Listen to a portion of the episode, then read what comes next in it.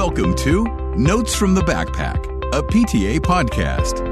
Get the inside scoop on how to help your child become successful in and out of school. As parents, we know that your child can sometimes forget to share the notes from their backpack. That's why we've launched this podcast just for you.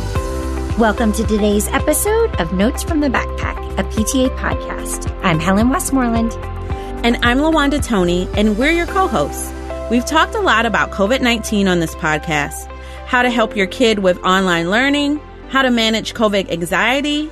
But today, we're going to do a deeper dive into the coronavirus pandemic, how it's affecting our nation's most vulnerable children, and what we can do about it.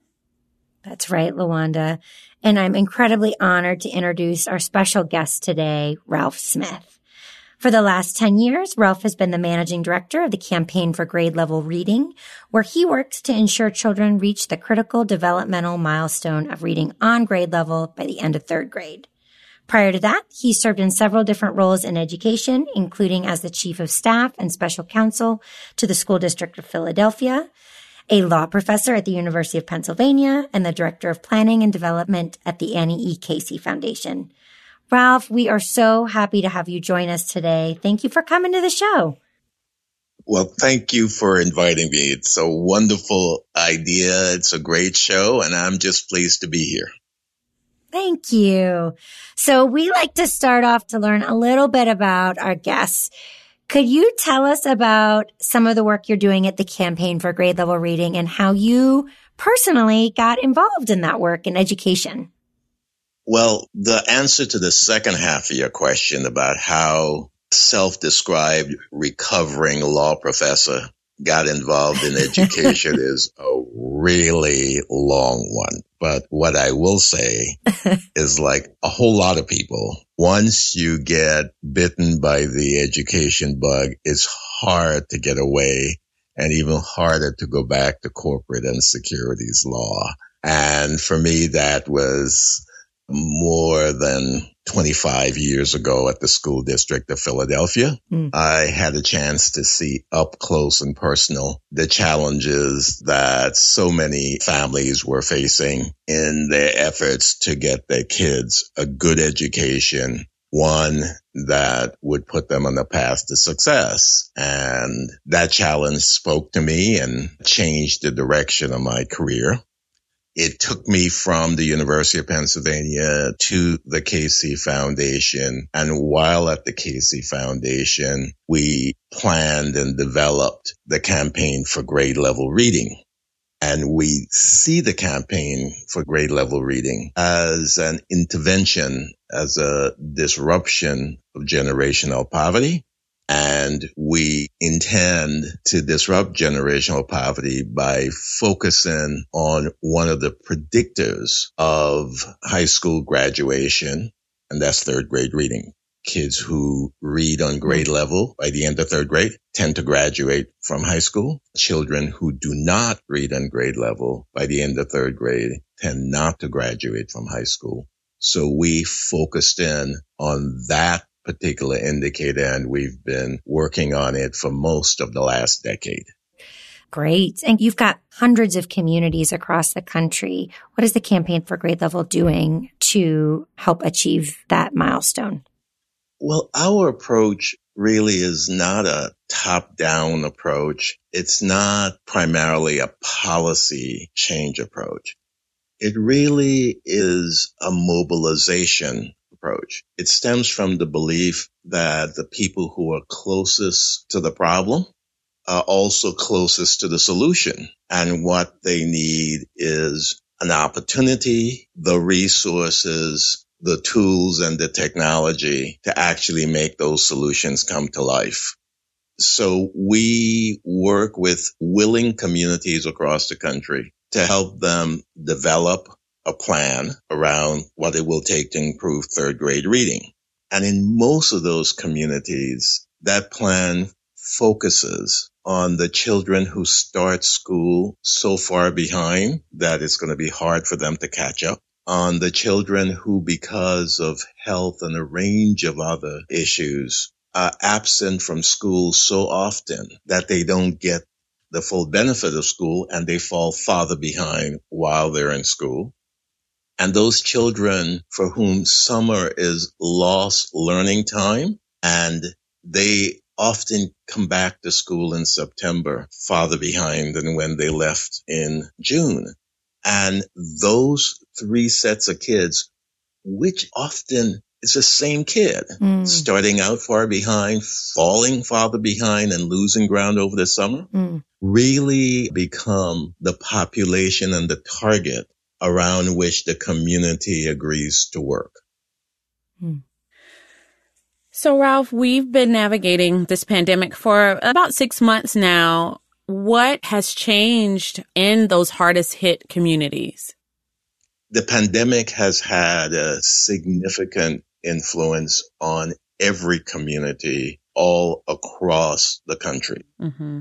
It has had a larger and harsher effect on communities of color. It has had a large and harsh effect on communities that are populated by essential workers, by parents who work in the informal economy. And it has had a larger and harsher effect on communities where there are large numbers of low income, low wealth families who are trapped in those communities. And that is almost like what we know about the virus itself.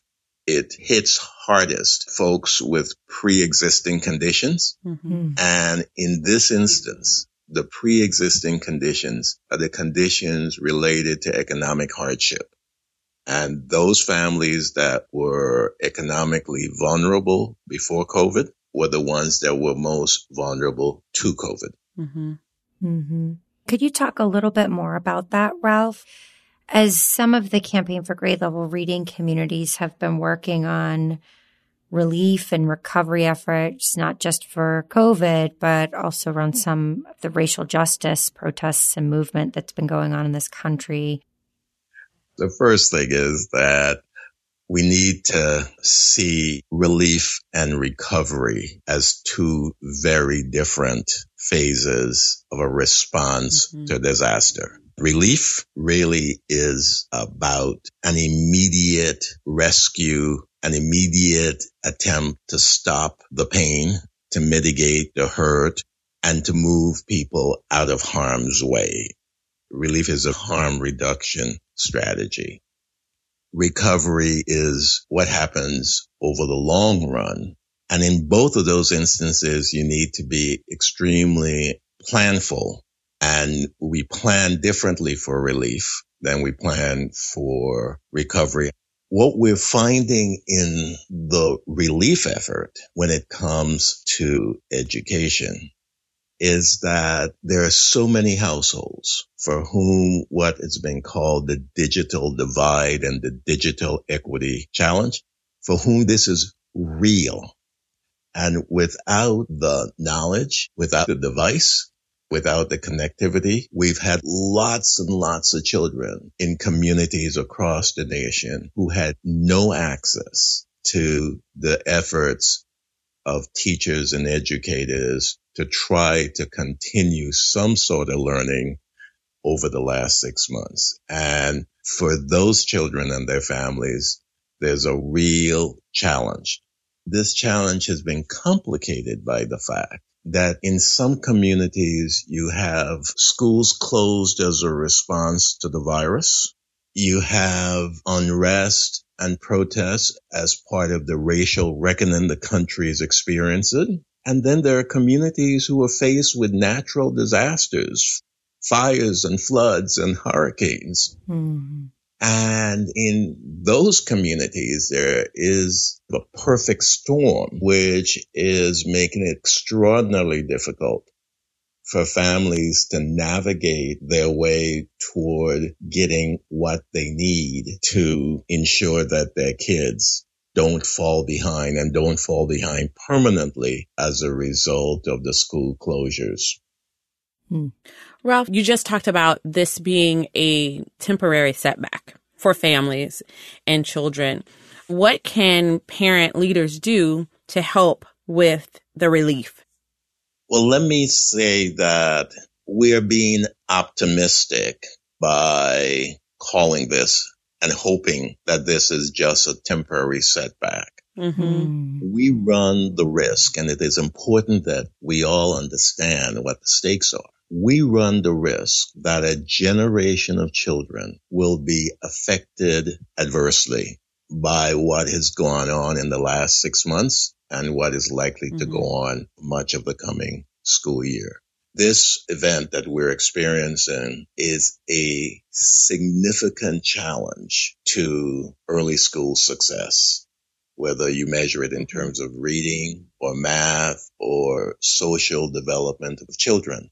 Early school success is a really good predictor of later school success and high school graduation. So if kids get hampered in terms of early school success, we ought to be concerned that that's going to end up meaning retention in grades in middle school. And it will mean fewer of these children being ready to graduate from high school on time, prepared for college, prepared for careers, prepared for military service, and prepared for life. Hmm. And I sound that dire warning to get to your question is that what parents can do and Mhm. parents can do a lot.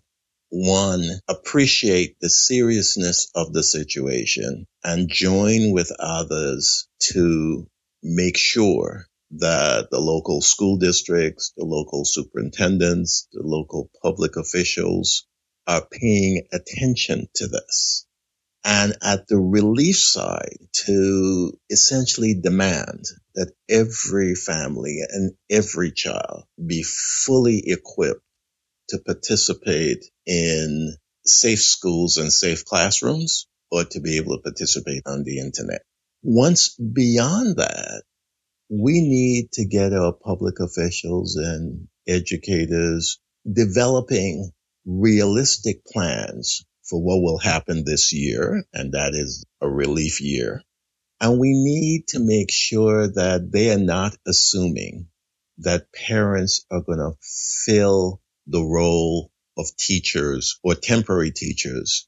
Parents have a job to do and need to be equipped and prepared to do it well. But the challenge of curriculum that is aligned to standards that has enriching content and a scope and sequence, that is a challenge that parents should not take on because they can't fulfill it well. So parents need to be prepared to give themselves a whole lot of grace that they're not going to become good teachers overnight and ought to demand that the school district and educators include them in a partnership with others that will get that for their kids. Mhm. And if parents see this as the relief stage, and if they say, my kid and my neighbor's kids and every kid in this community should have access, should have a device, should have support, and every parent in this community should be a partner in a larger team to do well by kids, that would be a great beginning. Insist that this is a team sport, not occasion to shift responsibility to parents, Mhm. but it's an opportunity to include parents in a meaningful way in the team so that we all can do right and better by those kids. Hmm. That's good advice. I think, Ralph, you're touching on an important tension, honestly, I think many parents are experiencing now of feeling like what we've got is wholly inadequate, but also feeling like what schools have to be able to respond is teachers are doing their best, school district leaders are doing their best. So we're in this difficult place nationally of wanting to demand more, but also feeling like our system is so strapped for resources, time, all those things. How do you square that tension? I think it's a real tension, and the first thing we ought to do is to acknowledge it and really stop what I call magical thinking. Mm, There is no silver bullet. There is no cavalry. There is no perfect plan. this year will be a patchwork of things put together to try to slow the loss. This is the harm reduction phase. But we can use this year to plan for recovery. And we ought to be clear that recovery will take time. It will require resources. It will require us to do more than we were doing before this started because we had a lot of kids that were in serious trouble before COVID came along and closed schools.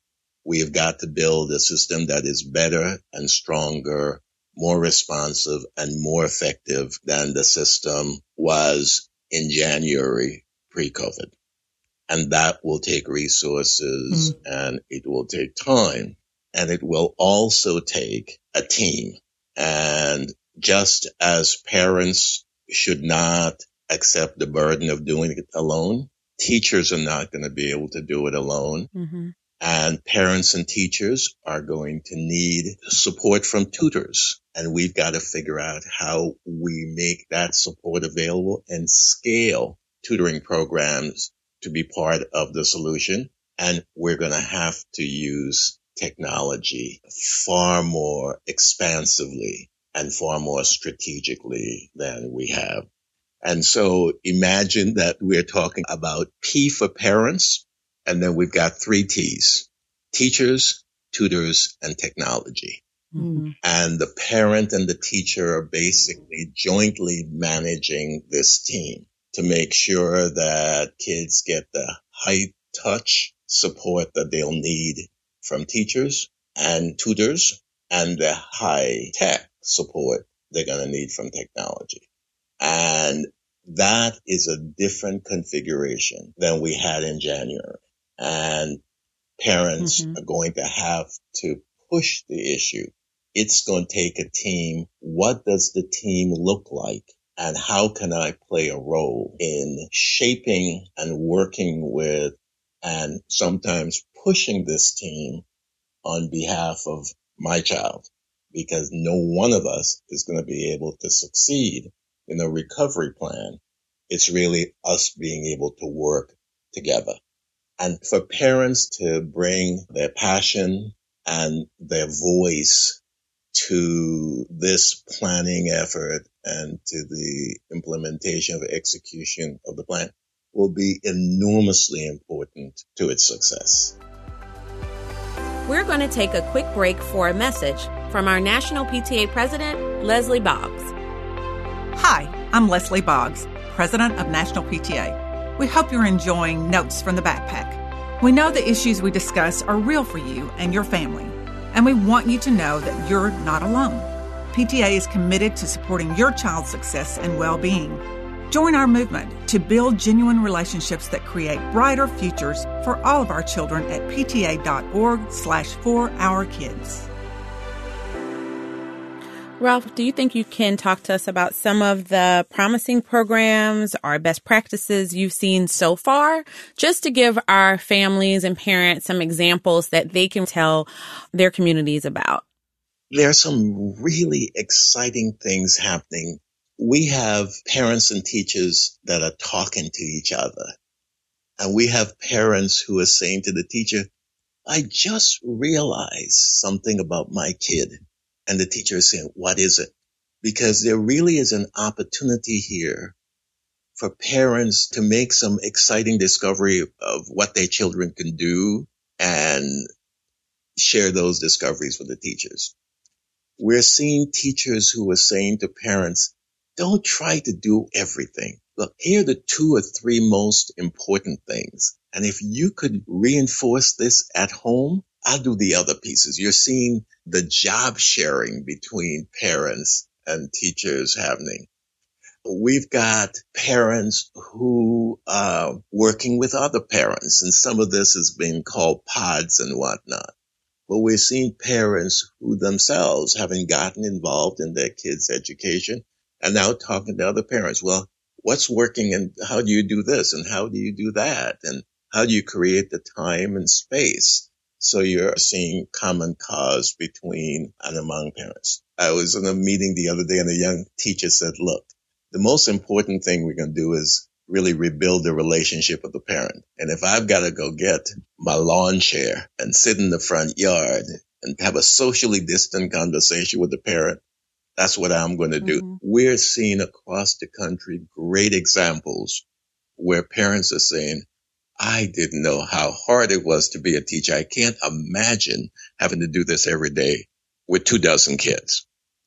And you're seeing mm. teachers really appreciating the help and appreciating the conversations with parents and realizing how important that relationship is to their sense of self and to the prospects for success. Of course, we're seeing teachers who are stressed by not feeling fully competent because they're now having to teach in a milieu that they didn't expect, for which they were not trained or prepared, and who sometimes mess it up as we all do. And we're seeing parents who have to go to work and can't figure out how they're going to manage that. And you're seeing them sometimes with short fuses.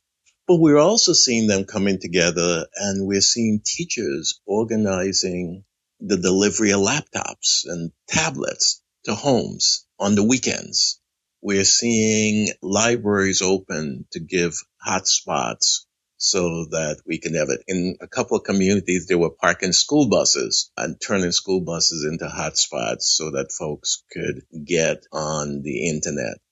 And those kind of workarounds and little, sometimes idiosyncratic, stitched together things that seem informal, they are really part of the fabric that's going to make the new normal stronger than it is. And so I've been focusing not on the really smart technology that's coming out, not on the big ideas for transformation that are finally seeing the light a day, not on some of the most exciting things that's happening in terms of rethinking the internet as a public utility. But I think the most meaningful developments have been the deepening understanding, the stronger relationship, and the additional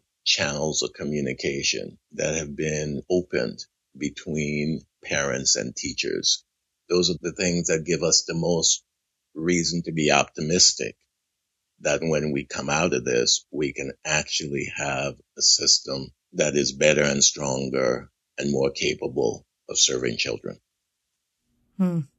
Thank you, Ralph. I like that you shared that optimistic note and what you're seeing from the vantage point of looking across the country is places where we can move from relief to recovery. This has just been such an inspiring and great conversation. Before we go, we want to give you a last opportunity out of all that we've discussed. If there's one thing you'd like our listeners and families to walk away with from today's episode, what would that be? I think it is the reminder that the decision to close schools, that decision probably saved lives, maybe tens of thousands of lives. So even in retrospect, it probably was a really good decision. But like every good decision, there are some downsides.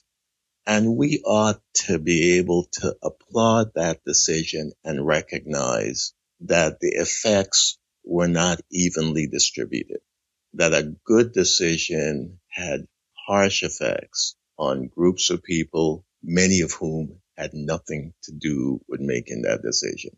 And we ought to be able to keep that front and center as we move forward and say that all of us who may be a beneficiary of that decision have a collective obligation to look at those folks who have paid the price of that decision. And as a way of saying thank you to them, really say, and we are going to attend and prioritize the remedy for those people who have been most harshly affected by that decision. We need to lift up that as the principle of fairness that holds us together. And it ought to be a commitment that we share and the foundation on which we build as we move from this difficult time into what we hope will be a new normal that is better and stronger and more effective than the one we saw. Mm, right. Thank you. Ralph, thank you so much for your time and all your expertise. We are really excited to share this episode with our families and our parents and our listeners. So I just wanted to say thank you for joining us. Well, thank you so much for having me. And to our listening audience, thank you for joining us. For more resources related to today's episode, check out notesfromthebackpack.com. Before you go, we want to remind you National PTA has created a COVID 19 resource webpage for parents, students, and educators. To learn more, visit pta.org slash COVID-19. Thanks for joining us. Thank you for tuning in to Notes from the Backpack, a PTA podcast. Be sure to follow us on social media at National PTA and online at pta.org forward slash backpack notes.